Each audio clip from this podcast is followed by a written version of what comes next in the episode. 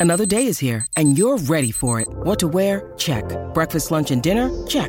Planning for what's next and how to save for it? That's where Bank of America can help. For your financial to-dos, Bank of America has experts ready to help get you closer to your goals. Get started at one of our local financial centers or 24-7 in our mobile banking app. Find a location near you at bankofamerica.com slash talk to us. What would you like the power to do? Mobile banking requires downloading the app and is only available for select devices. Message and data rates may apply. Bank of America and a member FDIC. You are listening to As a Woman, episode 124 Ovulation. I am answering all your ovulation questions. Welcome to As a Woman, the podcast hosted by fertility physician Dr. Natalie Crawford to educate and empower women. Each week, learn about your health, your fertility, and how they relate to your true self. Become a part of the community fostering collaboration over competition while learning how to authentically find your voice and amplify others as a woman. Hi, friends. Welcome back to the As a Woman podcast. I am so excited to sit here and talk to you today about ovulation. This is one of my favorite topics. I've done research on this in fellowship, and I really think it's important that we understand our bodies and what happens each cycle. So let's dive in. But first, I want you to know I have a lot of individual videos on this on YouTube. So if you're a visual person, you should go check it out. And this episode is going to cover both basic overview of the menstrual cycle, methods of fertility awareness monitoring or FAM, what they mean, how you detect ovulation, and number three, answering some of your ovulation questions. One thing I know and that studies support is that if you track your cycles in some form or fashion, you try to detect ovulation, you have a higher chance of getting pregnant than if you don't. So, this is really important if you're trying to optimize your fecundability or your chance of getting pregnant per month. Inside the ovary, I like to think about a vault where all your eggs are kept. At the start of a month, a group of eggs comes out of the vault. Each egg is microscopic but grows inside a small fluid filled structure called a follicle. The brain sends out follicle stimulating hormone or FSH. The brain and ovaries are best friends, and so this is just the right amount of FSH to get one egg to start growing. As that egg grows, it makes estrogen and the follicle gets bigger. When you have high estrogen levels, the lining of the uterus is optimized for implantation, but it also triggers the brain to send out a surge of the other hormone called LH. LH is luteinizing hormone. This allows the follicle to rupture, the egg to be released and hopefully picked up by a fallopian tube, and then the follicle reforms and becomes a cyst called a corpus luteum. This cyst then makes progesterone, which is stimulated in pulses from LH from the brain. The corpus luteum can only live around 12 to 14 days, and so if there's no stimulation to save it, which is HCG, the hormone made from an implanting pregnancy, then the corpus luteum will die, progesterone production will stop, and you will get a period, which is essentially shedding of the lining induced by a drop in progesterone. If you're pregnant, that HCG hormone then stimulates a more constant progesterone exposure, and the pregnancy continues, and the corpus luteum lives on until the placenta is fully grown in around nine ish weeks. That is the menstrual cycle in its shortest, shortest fashion. When we talk about fertility awareness methods or monitoring, there's different ways that you can check to see if you're ovulating. Number one, if you have regular predictable cycles, they come every 27, every 28 days, you are ovulating. That is the number one sign that you are ovulating. Can you have a period if you're not ovulating? Yes and no. It's not always a real period. Sometimes that lining of the uterus can just overflow. I like to think of the analogy of a cup, just constantly gets stimulated by low dose of estrogen like a dripping faucet. Eventually, the cup will overflow. And you can have irregular ovulation, specifically with things like PCOS, where one month you may respond, one month you may not. It might take a long duration of FSH to get response. And so those are circumstances where it is hard to detect or we are not sure if you're ovulating. But a regular, predictable period, you're ovulating. This leads us to the calendar method. Long, long before there were apps, which I'm old enough that I remember people coming in with their actual calendar or with printed out sheets for BBT and other stuff. But the calendar method is simply a mathematical equation. So let's remember that. What the equation does is it takes the length of your cycle, subtracts 14 days, which is an average length of time from ovulation until the period starts, if the corpus luteum lives a normal amount of time. So you would say if my cycle is 27 days, 27 minus 14 equals 13. Your calendar or your app, which uses the same math, would tell you day 13 is the day that you're going to ovulate. Now, the fertile window is typically regarded as five days ending in ovulation. And so, day 13 would be that end day. And so, the days preceding that would be your fertile window. And that is how the app would tell you your most fertile days. These are the days leading up to ovulation. This is your ovulation day. Used to do that on paper. Now it can be done with an app. However, the app is just a mathematical calculation. And if your periods vary in length, it tries to account for that by taking an average length of your luteal phase, which may be very unreliable. So if your periods are irregular, calendar method does not work for you. Other things to be aware of is that not everybody has a perfectly set luteal phase. So sometimes you can have some symptoms of ovulation, most notably can be something called Mittelschmerz, which is a lovely word, middle of the cycle. It is a cramping pain when you ovulate. So some people can feel there's ovulation. And I have patients who will say, I don't track. I know exactly when I ovulate because I can feel it. So if you feel your ovulation, yet you have the calendar telling you you ovulate on a different day, I would not trust the calendar. I would trust your body. Another symptom is cervical mucus, and this is also another tracking method called cervical mucus monitoring. The idea here is that not just vaginal discharge, don't think about it that way. Think about the mucus inside the cervix. This is a little barrier that's supposed to prohibit sperm from coming in or make it easier. Think about it as the guardian to the uterus. So the cervical mucus changes based on estrogen exposure. So as your body sees more constant estrogen, it changes. And your type 4 cervical mucus is the classic type consistent with the day of ovulation, and it is sticky and egg white. So, how you check this is you take two fingers, put them inside, grab some cervical mucus from the top of your vagina right near your cervix, pull it out, stretch your fingers. If it's sticky and stretchy like an egg white, ta da, that's your day four, that's your ovulation day, that's the day to go have intercourse. If it is not, then that's not your day and you should keep checking. So, similarly, if you get type 4 cervical mucus and your calendar is telling you you ovulate on a different day, would not believe the calendar or the app, would believe your body, would believe your cervical mucus. When you're trying to track your cycles and you're using cervical mucus, well, one, that's cheap and easy. It doesn't cost any money. Number two, highly accurate. Number three, target the day you get that type 4. That's the day to have intercourse. That's the one day of the biggest bang for your buck. Another method to check for ovulation is OPKs or ovulation predictor kits. These are my personal favorite, but I think they just fit with my personality. I've also done studies using these, so I'm biased. So here's my own bias that I like these a lot because I think it's fast and it's easy. An ovulation predictor kit is a test that checks your urine for the hormone LH. Remember that LH is released from the brain in a very high surge before ovulation. It is causing the follicle to rupture, allowing the egg to be released.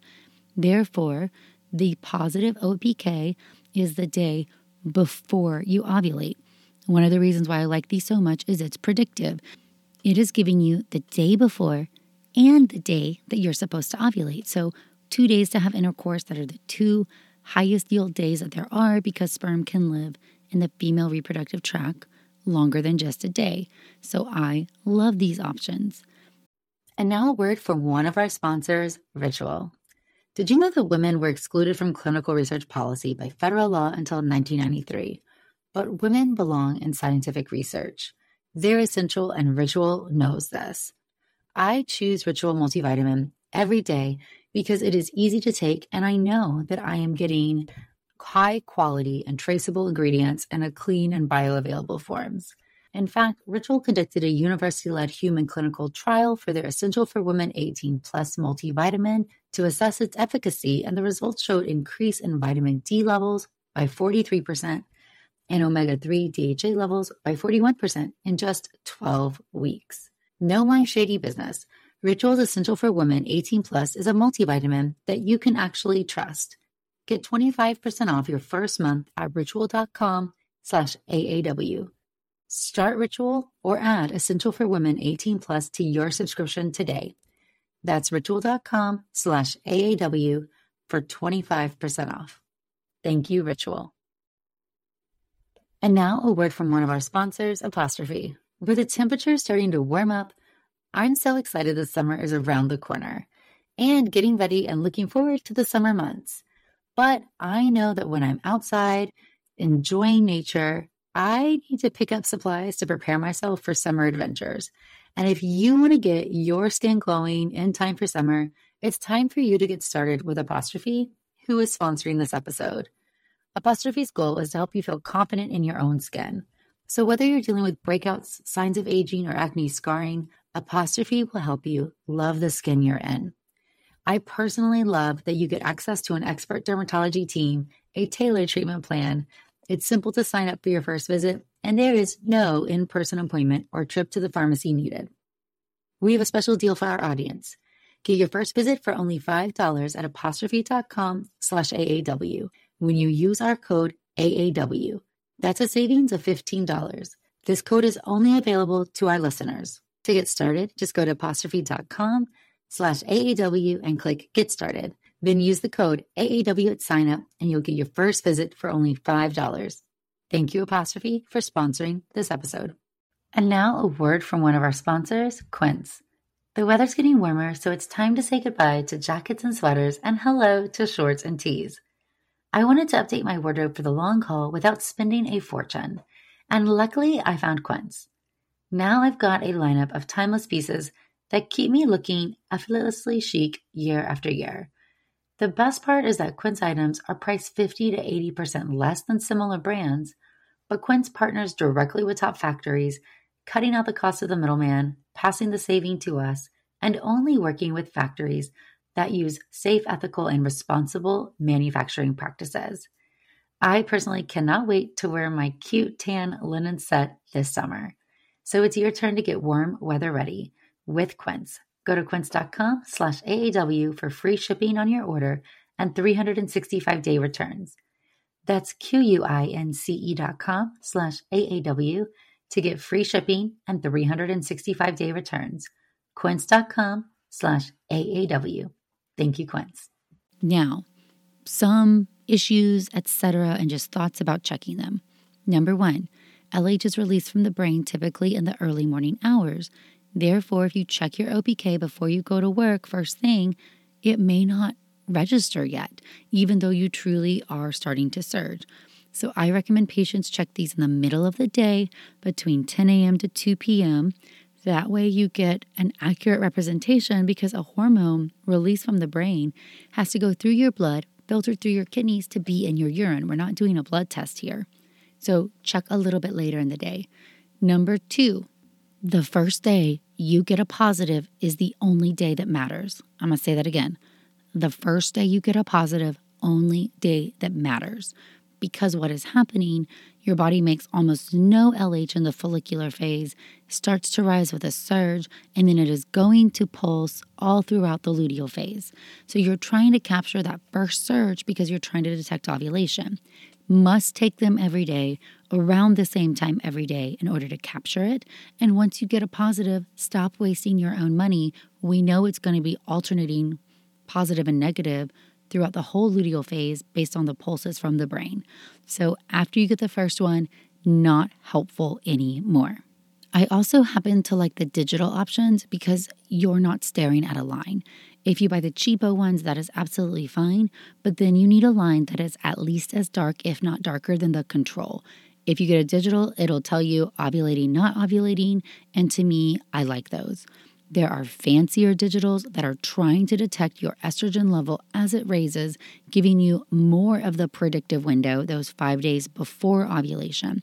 So if you buy an ovulation test that gives you a fertile window and then a peak, they're detecting different hormones. So that's just important to realize.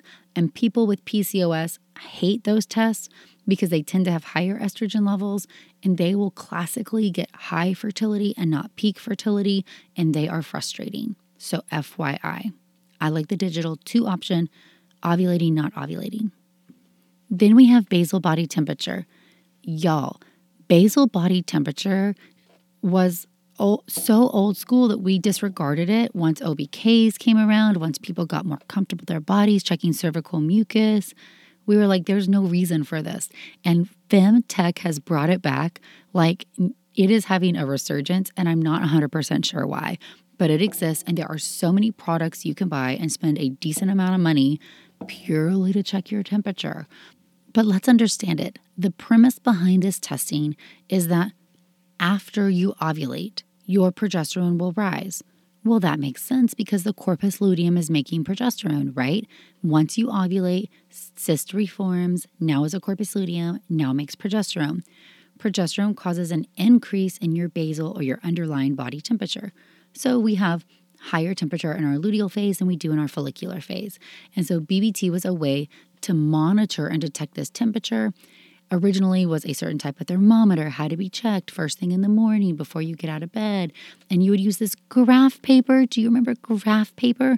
And people would plot their temperature and you would see a rise. And all it confirms is that you did, in fact, ovulate. It is not predictive, meaning once you get a rise in your temp, it's too late to have sex. Like the moment has passed. And if you're having regular predictable periods and you're getting type 4 cervical mucus or you're getting a positive OPK, I'm not sure why obsessing over your temperature is helping you. I'm being honest here. Now, some people like the confirmation, and that's what this is all about. But again, it's not telling you anything about the strength of ovulation by the level of the rise of the progesterone, and it is very hard. So when somebody says, I don't consistently get a BBT, but they have everything else, I don't sit here and believe that they didn't ovulate or that they didn't ovulate well. The test doesn't help me like it does if somebody says, my OPKs aren't consistently positive.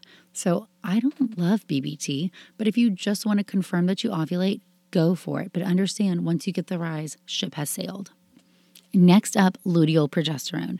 Same thing. This is after the fact. We are trying to confirm that you ovulated, and the test must be done well.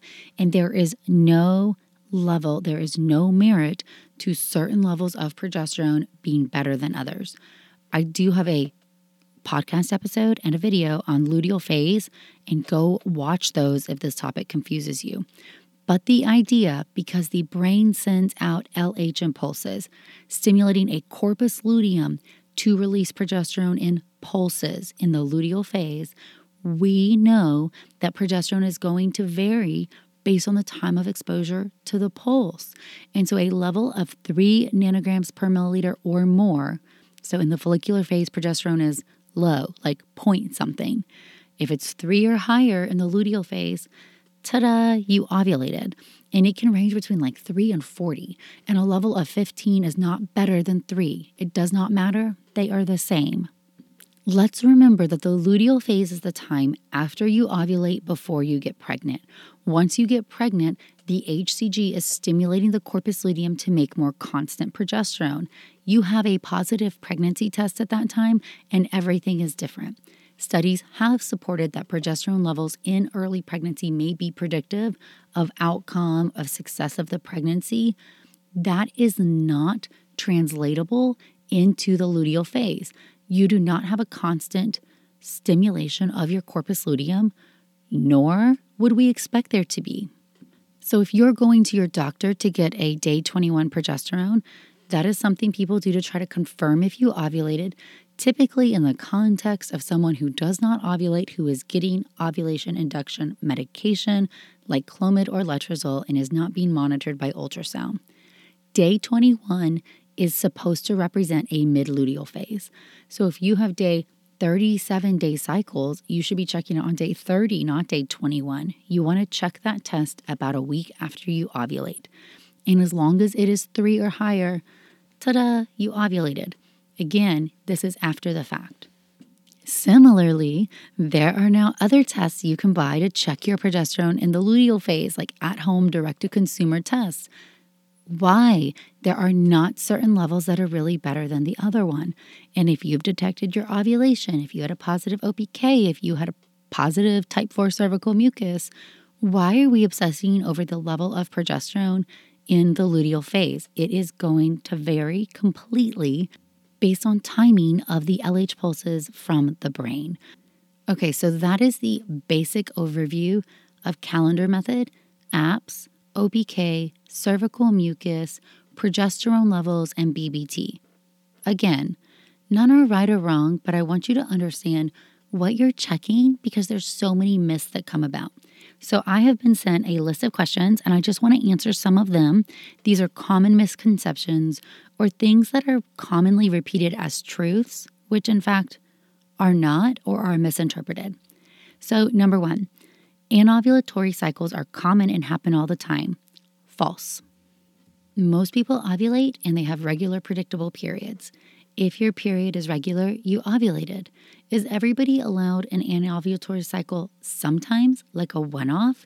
Sure, if you got really sick or were very stressed out, that may have led to your brain not secreting out FSH or LH at the appropriate time, but they do not happen all the time, and they should happen in the minority. If your periods are not regular and predictable and they're coming all over the place, you should talk to your OBGYN or your PCP or a fertility doctor. That's not normal. A one off anovulatory cycle out of years, I had this one month that's wacky, no big deal. If you have multiple wacky months, totally not normal. Number two, if your BBT doesn't rise, you don't ovulate. False. Again, a lot of things can regulate the temperature of the body, and this is a hard thing to determine, and why most of your fertility doctors do not give a second glance to BBT because it is an imperfect test. In fact, your temperature only rises by about 0.5 or 0.6 degrees. That is a teeny little change, and that can be easy to miss. Okay, what about checking positive pregnancy tests? When can you get a positive? So, here's a myth you cannot get a positive HCG at eight to nine days post ovulation. At the same time, if you go in at 12, it's too late and it's likely to miscarry. First of all, it depends how well you actually checked your cycles, but let me just give you some context here. We use averages all the time, but people perform above and below averages, and so do embryos. In general, embryos implant about seven to nine days after ovulation. The embryo doesn't even fully exist before that. So, if ovulation is when an egg is released, if fertilization happens the next day or within 24 hours, then the embryo has to get to a blastocyst stage, which is five or six days along before it can start to implant. So, we generally regard days like seven, eight, nine as the earliest you can get a positive HCG because has to be made from the pregnancy and then absorbed into your blood and then filtered through your kidneys and then you pee it out. Now, day 12 can is that too late? Not necessarily because every embryo is different and implantation is an imperfect process. To have perspective, I've had embryos that I have put in somebody's body on day 5 knowing well and good it is ready to implant right away. And when they've come in nine days later, on essentially what would be 14 days after ovulation, and they've had an HCG level of seven or 10 or 11. Those are low. Average levels would be closer to 100 to 200. Those little 7, 10s, or 11s would have been a negative urine pregnancy test since most of them detect levels around 20. However, in those three cases, there are live born normal babies. So I want you to have some context that can you have a very normal baby that starts to have HCG a little bit later? Absolutely. This one gets me. You have to do OPKs your entire cycle because LH will rise throughout your cycle, especially as you've conceived. Again, LH pulses, you'll get positive and negatives throughout. The reason why some people can get a positive OPK, which is detecting LH, when in fact they're pregnant and they have tons of HCG is that HCG and LH are very similar in their receptor status, and high, high levels of HCG can cause an OPK to turn positive. So it is not that it has anything to do with LH being important at that time, because LH is no longer stimulating that corpus luteum, the HCG is. Number next, you have to buy progesterone strips and do those tests after ovulation to make sure you ovulated. I think I already covered this well. I think those progesterone strips are not worth it. Again, level of progesterone in the luteal phase doesn't mean anything as long as there's any progesterone you ovulated and there is easier ways to know that you have progesterone around than checking urine strips throughout the entire luteal phase. And the last one is that you must take hormones like progesterone to lengthen your LH peak if it's too short or your luteal phase if it's too short. The luteal phase is an essential time. That is when implantation happens. I completely agree. I've done research in the luteal phase. I'm fascinated by it. I think it's highly important. I want you to view luteal phase defect as on the spectrum of an ovulation disorder, meaning the luteal phase or the corpus luteum is not the problem in itself, and giving it progesterone tends to be more of a band aid. Meaning, if you ovulate better, a better follicle, it will have a better base or foundation to make better progesterone. So, most of us treat luteal phase deficiency with ovulation induction medications. Now, progesterone can have a role in early pregnancy loss, which means if you've lost pregnancies, there may be circumstances where progesterone supplementation is beneficial and in these cases, it is most beneficial when started after ovulation. So, some people do need progesterone supplementation, but is usually on the basis of chemical or miscarriages versus a short luteal phase. I usually do both because it's easy. If you have a luteal phase defect, you can treat with ovulation induction medications and you can give progesterone after ovulation. Therefore, you're covering everything. It's not wrong just to do one, but I would prefer you use ovulation induction medicines treat the problem versus just giving progesterone as a band aid. Also, you need an evaluation for why your luteal phase is short. Is there a thyroid issue? Is there a prolactin issue? Is there any other hormone imbalance? Are you stressed? What is happening that might be contributing? Or is this just how your body ovulates and something that is on the spectrum of ovulation disorder? I have a YouTube video called Luteal Phase Defect. It is very good on going into this topic if you want to get more. I encourage you to go check it out. Thank you guys so much. I hope this answered some common questions about ovulation and helped you understand more about tracking your cycle. As always, I appreciate your love and support. Every review means so much to me. Please feel free to follow along on Instagram at Natalie Crawford MD, and thank you so much.